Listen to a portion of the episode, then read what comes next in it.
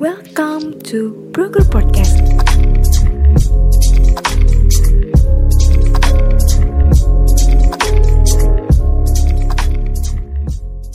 Halo Sobat B, welcome back to Broker Podcast. Tempatnya kamu mencari informasi seputar pekerjaan. Masih sama aku dan partner aku yang selalu menemaniku ke mana pun aku melangkah. Cielah, siapa lagi kalau bukan? Billy, Ellie, canda bilang. Masih dengan Lucy di sini. Oke, kocak ya. Tidak lupa juga selain ada Billie Eilish di sini, Lucy maksud aku ya guys. Ada juga narasumber kita yang nggak kalah keren dari Billie Eilish yang masih stay menemani perbincangan kita hari ini. Ada Kak Loki. Halo Kak Loki. Hai Luka, Lucy. Aku mau ngikutin bahasanya kamu. Oke, makasih loh. Masih semangat kan? Banget. banget banget. Tenang aja. Oke, mantap. Suka nih aku. So, nggak usah berlama-lama lagi nih kak. Episode kali ini kita mau bahas apa sih kak? Oke, tentunya masih seputar quarter life crisis dong. Namun pada episode kali ini akan lebih spesifik menjawab atau memberikan solusi dari permasalahan yang sudah dijelaskan di episodenya si Lucy tadi ya di episode sebelumnya. Nah, untuk eh, tema podcast kali ini yaitu tidak perlu khawatir, nggak cuma kamu kok yang mengalami quarter life crisis, gitu. Oke, nah di episode sebelumnya kita sudah banyak berbicara terkait apa itu quarter life crisis, faktor yang mempengaruhi bentuknya kayak gimana, terus membahas tentang quarter life crisis yang terjadi di masa pandemi. Nah sekarang kita sudah mengetahui apa itu quarter life crisis dan di episode kali ini kita akan mengupas tuntas nih bagaimana uh, kita harus menyikapi quarter life crisis, dampak yang terjadi, serta alasan mengapa kita harus melalui fase ini atau mengapa harus ada quarter life crisis gitu. Namun sebelum ke pembahasan tersebut, kita masuk dulu nih ke pembahasan pertama di episode kali ini. So, langsung aja ya Kak Luki ya. Siap, Lukas. Oke. nah, ketika kita sedang mengalami quarter life crisis nih Kak, cara untuk kita mengetahui bahwa wah, aku ada di fase ini nih, aku ada di fase quarter life crisis nih. Itu gimana sih Kak? Atau gampangnya gini deh. Tanda-tanda yang biasa kita alami ketika kita mengalami quarter life crisis itu kayak gimana sih gitu? Iya, tentunya sebelum kita tahu untuk kita kan nggak boleh self diagnose gitu ya. Kita harus tahu apa sih tanda-tandanya biar kita tahu cara mengatasinya juga gitu. Apa Betul. pertama? Iya. Jawabannya ada lima tanda gitu. Yang pertama adalah kamu merasa bingung dengan apa yang kamu lakukan dengan hidupmu dan mencoba mengetahui apa tuh yang kurang. Itu yang pertama. Kita tuh bingung dan kita pengen tahu apa sih yang kurang dari hidup itu. Aku tuh apa gitu. Oke. Terus yang kedua, eh, kamu memiliki kesulitan untuk membuat keputusan. Keputusan yang ya kita kan ketika quarter life crisis ini kan banyak pilihan gitu ya. Pilih kayak Betul. misalnya pil- apalagi pas kalau misalnya kita 18 tahun, kita baru lulus SMA, punya banyak pilihan. Kita mau kuliah di mana, jurusan apa itu banyak dan itu kita udah bingung tuh. Itu artinya itu salah satu tanda dari quarter life crisis. Terus Hmm. yang ketiga adalah kamu memi- merasa ada penurunan motivasi gitu. Biasanya tuh penurunan motivasi ini ka- Oke. eh, ditunjukkan dengan kayak kamu jadi tidur mulu itu. Jadi karena kamu nggak ada motivasi buat bangun, buat buat melakukan yang ingin kamu lakukan kayak gitu. Gitu. Terus yang keempat, yang keempat itu adalah kamu merasa tekanan. Tekanan antara kamu itu harus kamu itu hidup cuma sekali atau kamu pengen jadi orang dewasa orang dewasa yang kita nanti tuh eh, apa ya adulting tuh jadi kayak kita settle down kita menikah kita punya pekerjaan gitu loh kayak orang dewasa Mhm. pada umumnya kayak gitu kita tuh bingung kita tuh mau kita itu hidup cuma sekali loh masa kita nggak nik- gitu masa kita nggak nikmatin atau kita mau milih apa kita bekerja terus menikah terus punya anak ya gitu itu kan dianggap dewasa itu pilihan yang Mm-mm. Sulit untuk itu. Terus yang terakhir, yang kelima adalah kamu itu cemas karena teman-teman kamu ini kelihatannya udah nemuin semua jawaban atas ke- kecemasan kita gitu. misalnya kita cemas karena kita belum bekerja, teman udah kerja gitu. Terus kita cemas karena kita belum menikah, teman udah nikah, udah punya anak gitu. Kayaknya mereka ya udah enak banget gitu. Jadinya tuh kita kayak, ih kok aku nggak kayak dia gitu. Jadi itu ada lima gitu. Ada, ya itu, ada lima itu lah pokoknya yang tadi aku bilang. Oke. Okay. Oke okay, oke, okay. aku tertarik nih kak sama cemas nih gitu. Kayaknya cemas ini menurutku yang cukup relate. Maksud aku apa ya? Ketika kita sedang mengalami quarter life crisis nih, cemas ini udah kayak bagian-bagian yang udah pasti terjadi gitu loh. Cemas masalah karir ya kan. Ketika teman kita udah nikah, aduh cemas gue belum nikah nih, aduh gimana ya kan gitu. Nah, ini menarik sih gitu. Ini mungkin selanjutnya kita berbicara masalah dampak nih. Nah, pada kasus yang pertama nih Kak ya. Pada kasus yang pertama, ketika seseorang mengalami quarter life crisis, justru itulah poin seseorang bisa berkembang atau mengalami improvement lah istilahnya gitu. Nah, aku mengutip dari kata-kata Keanu nih. Eh, insecure tuh harus gitu. Gak boleh gak insecure karena manusia tuh harus ada keresahan. Nah ini nih, manusia tuh harus ada keresahan atau manusia tuh harus ada kecemasan gitu. Lu kalau eh, nggak mulai resah, maka lu nggak akan ada improvement. Nah, jadi gimana sih kak gitu menurut kakak terkait ini nih kata-kata Keanu nih gitu. Setuju sih sama dia. Aku uh, hmm. Keanu, Keanu yang artis kan ya? Betul, selebgram nomor satu, iya. Yeah. iya, iya aku setuju sih benar karena kan dengan kita insecure itu kita harus melawan dan mengatasinya gitu kan. Nah di situ kita jadi belajar. Misal untuk yang cari pekerjaan jadi belajar hard skill baru yang nggak dikasih jadi yang nggak dikasih di kuliah gitu. Karena kan pekerjaan sama kuliah itu beda gitu kan Terus kemudian quarter life crisis ini kan keadaannya kita merasa bingung karena belum punya tujuan tepat gitu, karena banyak pilihan, jadi kita bingung. Nah di sini di quarter life crisis ini nanti kita bisa menemukan tujuan, bisa menemukan pilihan yang tadinya kita bingungin gitu, dan ini tuh maksudnya ya udah improvement dong gitu supaya kita dari yang bingung jadi nggak bingung gitu. Yang nggak punya tujuan punya tujuan itu improvement dong kayak gitu. Dan ya pokoknya gitu apa beneran ya bisa jadi improvement bagi orang-orang yang bisa mengatasinya gitu. Betul betul. Setuju setuju setuju. Jadi sebenarnya mungkin kalau beberapa orang di luar sana ya yang ada di stigma mereka tuh mungkin quarter life crisis adalah sesuatu fase hidup yang berat yang negatif menurut mereka. Tapi sebenarnya ada sisi positifnya loh sebenarnya dari quarter life crisis ini. Oke okay, eh, kita switch nih dari kita ngomongin dampak positifnya nih. Ada juga nih dampak negatifnya nih Kak. Pada kasus kedua, ini bisa dibilang dampak yang paling sering ditimbulkan dari quarter life crisis gitu.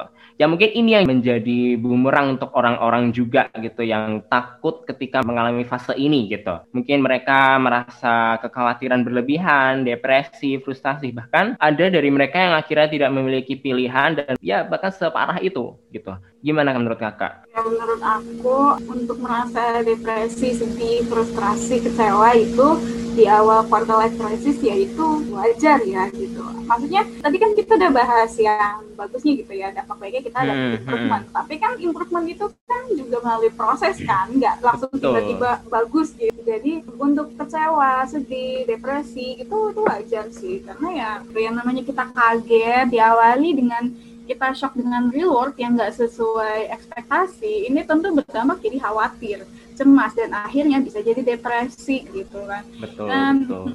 dan namanya manusia dibolehin dong merasa sedih. Cuman untuk berapa lamanya kita akan sedih itu kita yang tentukan.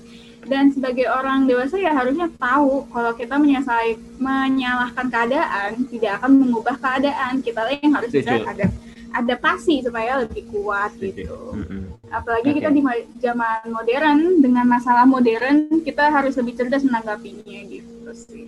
Oke, okay, mantap. Aku setuju sih. Mungkin bisa dibilang tuh kayak self awareness juga kali ya kak ya. Hmm betul. Uh, uh, jadi ketika menghadapi quarter life crisis kita harus lihat diri kita juga karena pada dasarnya permasalahan seperti ini tuh kayak kita juga gitu loh yang harus bikin solusi untuk diri kita gitu loh. Oke, okay, selanjutnya nih kak. Jadi kita udah ngomongin tadi dampak positif, dampak negatif. Jadi sebenarnya tuh quarter life crisis tuh nggak melulu ngomongin soal negatifnya, tapi juga positif juga gitu loh. Sebenarnya ada sisi di mana kayak ada sisi positif dari quarter life crisis itu gitu loh bisa bikin kita improvement, bisa bikin kita setidaknya maju satu langkah dari titik sebelumnya gitu.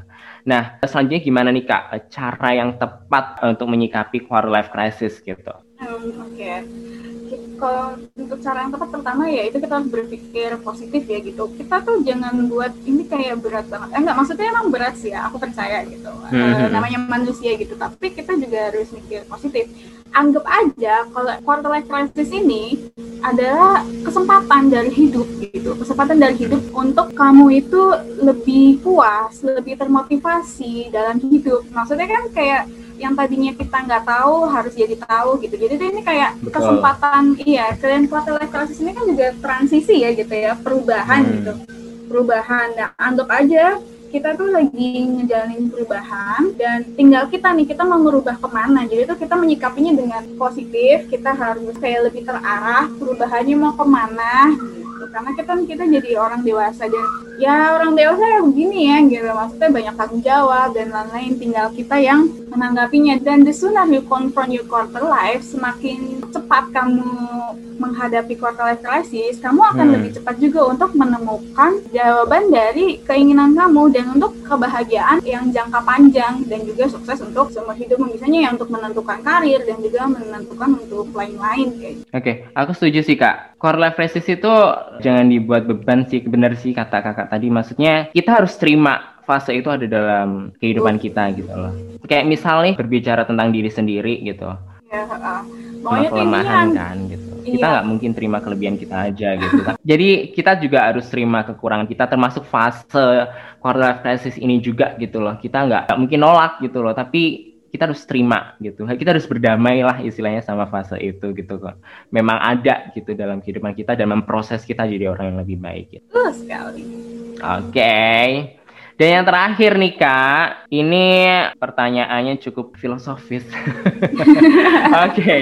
seberapa penting sih quarter life crisis itu menjadi bagian dari fase kehidupan kita gitu loh? Dan mengapa quarter life crisis ini harus ada? Kenapa harus ada? Itu supaya kita biar menentukan tujuan jangka panjang sih gitu. Karena kembali lagi gitu ya sama pengertiannya dia itu transisi dari masa remaja ke dewasa awal yang dan yang merasakan itu kan dewasa awal usia 20 tahun sampai 30 tahunan gitu. Nah itu tuh kita pas kayak gitu kita udah nggak mungkin dong bersifat kayak anak-anak lagi gitu. Kita harus hmm biasa itu ya settle down gitu ya. Walaupun kita nggak mau juga gitu sebenarnya biar kita lebih stabil kita semakin dewasa kita pengen kehidupan yang lebih stabil pengen hidup yang lebih ya lebih stabil gitu ya pakai semuanya nggak nggak tiba-tiba berubah gitu. Dan ini quarter life ini sebagai jawaban tuh untuk untuk tujuan hidup kita. Kita mau ke mana? Kalau kita udah tahu tujuannya ke mana kita tinggal cari cara-caranya untuk menuju tujuan itu seperti itu. Dan juga untuk melatih rasa bersyukur juga sih gitu. Karena kan ya namanya kita di masa kebingungan kalau misalnya kita nyalain keadaan mulu ya kita nggak akan bisa gitu kan keluar dari keadaan yang tidak menyenangkan. Tapi kita misalnya kita belajar bersyukur juga gitu kan. Salah satu strategi coping kita biar kita nggak stres banget. Gitu dengan bersyukur. Jadi kita di quarter life crisis ini bisa juga untuk melatih rasa bersyukur juga. Oke, mantap. Bersyukur guys. Bersyukur guys ya. Jangan lupa bersyukur itu juga salah satu hal yang membantu kita ketika menghadapi masa quarter life crisis. Oke, okay, Kak, ini ini based on pengalaman aku sendiri sih. Gue nggak ngerti ya yang lain tuh gimana. Cuma ketika aku mengalami fase quarter life crisis itu salah satu ciri yang aku alami itu ketika malam, malam tuh nggak bisa tidur, insom, dan akhirnya aku suka overthinking nih sama hal-hal yang kadang di luar kontrol kita gitu loh, termasuk kayak masa depan kita itu padahal kan belum tuh, itu belum tuh, itu masih masa depan gitu loh. Ada masa esok hari yang harus kita hadapin sama masa ini yang perlu kita persiapkan dan perlu kita lakukan yang terbaik gitu loh. Tapi kadang suka overthinking nih sama hal-hal yang di luar kontrol kita itu gimana sih tipsnya gitu supaya kita tuh bisa ada solusi gitu dari overthinking kita yang seperti itu? Itu pertanyaan bagus, apalagi malam tuh waktunya overthinking gitu malam ya. Bener banget, sumpah, gila. ya aku juga ngerasain kok bahkan sampai sekarang gitu Oke, Mm-mm. jawabannya yang pertama itu untuk hal-hal yang di luar kontrol kita, ya kita harus pertama sih accept the situation gitu. Kita terima keadaannya. Keadaannya adalah kita ini manusia biasa, kita nggak bisa kontrol yang kita tidak bisa kontrol. Salah satunya keadaan yang ada ini, misalnya kayak pandemi sekarang gitu, kita nggak bisa Hmm. kontrol gitu. Ya udah kita terima aja gitu, mau gimana gitu kan. Terus yang kedua ke keadaan juga perilaku orang lain, perilaku orang lain. gitu. Hmm, Kita nggak bisa kontrol perilaku orang lain, walaupun itu misalnya adik kita sendiri gitu, diomongin aja kayaknya agak susah gitu kan, karena kita nggak bisa kontrol perilaku orang lain, ucapan orang lain. Itu yang Relate pertama. banget. Iya. Oke.